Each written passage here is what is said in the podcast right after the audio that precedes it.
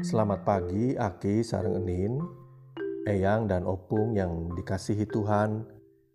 Bertemu kembali di Sapaan Lansia hari ini. Kita akan bersama-sama merenungkan sabda Tuhan yang diambil dari Lukas 9 ayat 11 sampai dengan 17. Begini bunyi firman Tuhan. Akan tetapi orang banyak mengetahuinya lalu mengikuti dia. Ia menerima mereka dan berkata-kata kepada mereka tentang kerajaan Allah, dan ia menyembuhkan orang-orang yang memerlukan penyembuhan.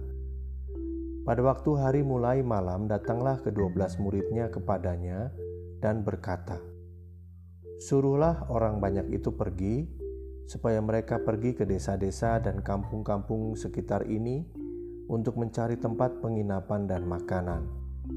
Karena di sini kita berada di tempat yang sunyi. Tetapi ia berkata kepada mereka, "Kamu harus memberi mereka makan." Mereka menjawab, "Yang ada pada kami tidak lebih daripada lima roti dan dua ikan, kecuali kalau kami pergi membeli makanan untuk semua orang banyak ini." Sebab di situ ada kira-kira lima ribu orang laki-laki Lalu ia berkata kepada muridnya, "Suruhlah mereka duduk berkelompok-kelompok, kira-kira 50 kelompok, 50 orang sekelompok." Murid-murid melakukannya dan menyuruh semua orang banyak itu duduk. Dan setelah ia mengambil lima roti dan dua ikan itu, ia menengadah ke langit mengucap berkat, lalu memecah-mecahkan roti itu dan memberikannya kepada murid-muridnya supaya dibagi-bagikannya kepada orang banyak. Dan mereka semuanya makan sampai kenyang. Kemudian dikumpulkan potongan-potongan roti yang sisa sebanyak 12 bakul. Demikian sabda Tuhan yang menyapa kita, Aki, Sarang Enin, Eyang, dan Opung yang dikasihi Tuhan. Dalam kebanyakan kebudayaan, perjamuan merupakan kesempatan, waktu, dan upacara khusus. Kita mengatur jadwal hidup harian kita menurut waktu-waktu makan kita. Sebuah perjamuan juga melambangkan kebersamaan sebagai keluarga, sebagai sebuah kesatuan. Oleh karena itu, biasanya pasangan suami istri yang sedang cekcok membuat tahap hidup yang disebut pisah ranjang atau juga pisah meja. Seorang tentara mempunyai kebiasaan untuk meletakkan bayonetnya sebelum memasuki ruang makan. Para pemimpin negara atau bahkan pemimpin suku meresmikan persetujuan mereka dengan mengadakan perjamuan bersama. Makan mempunyai arti berbagi. Kita tidak bisa berpesta tanpa ada makanan. Setiap acara penting pasti ada makanan. Untuk menyambut kedatangan seseorang atau mengantar kepergian seseorang, kita mengadakan acara makan. Ketika seorang laki-laki mempunyai pesan khusus kepada seorang perempuan. Mereka mengadakan acara makan bersama. Simbol-simbol tentang makan ini juga ada dalam perjamuan kudus atau perjamuan Tuhan. Perjamuan kudus itu bagaikan sebuah pesta di mana kita bahagia, kita bersatu sebagai anak-anak Allah, kita saling mengampuni, dan Tuhan Yesus berada di tengah kita.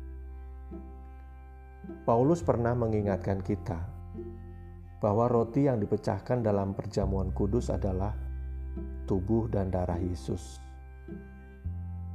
Inilah tubuhku, kata Yesus, menurut Paulus, yang diserahkan bagimu.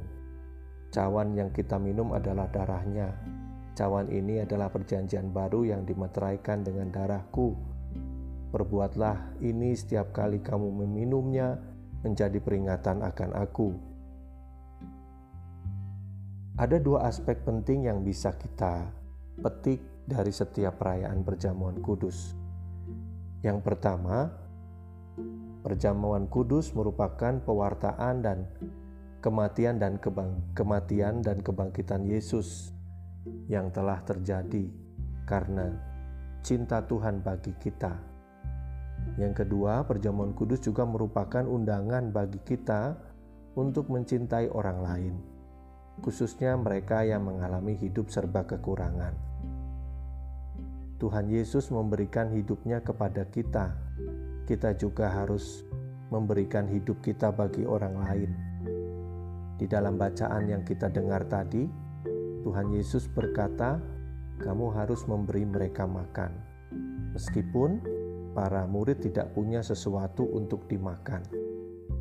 Perintah itu juga diberikan kepada kita kita tidak merayakan perjamuan kudus secara sungguh-sungguh, dan kita tidak bisa mengalami persatuan dengan tubuh dan darah Kristus tanpa kita ikut solider dengan mereka yang sedang menderita. Perjamuan kudus juga berarti ucapan syukur.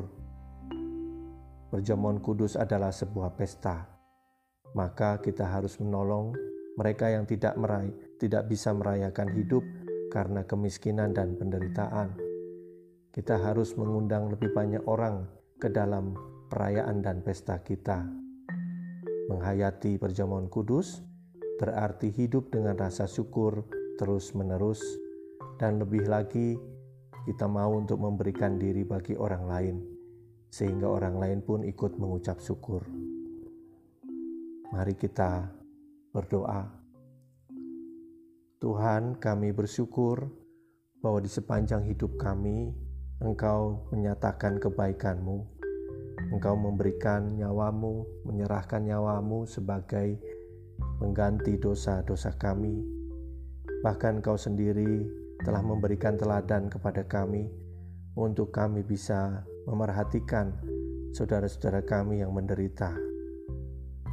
Kami sungguh bersyukur kalau pada kesempatan ini kami diberi kekuatan kembali melalui firman-Mu bahwa perjamuan kudus yang akan kami rayakan semata-mata bukan sebuah perayaan biasa, namun sebuah ungkapan syukur, sebuah pesta iman, di mana di dalamnya kami pun diajak untuk kami juga membagi diri, memberi diri bagi saudara-saudara kami yang menderita sehingga ada rasa syukur yang terus-menerus kami nyatakan kepada sesama kami, dan sesama kami itu pun ikut merasakan syukur bersama-sama dengan kami.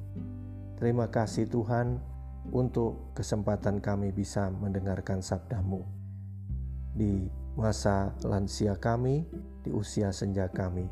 Kiranya kami terus dikuatkan oleh firman-Mu ini, untuk kami terus memberi diri bagi orang lain, sehingga kami semua dapat merasakan kebahagiaan di dalam perjamuan kudus yang Engkau adakan bagi kami. Di dalam Kristus Tuhan, kami berdoa. Amin. thank you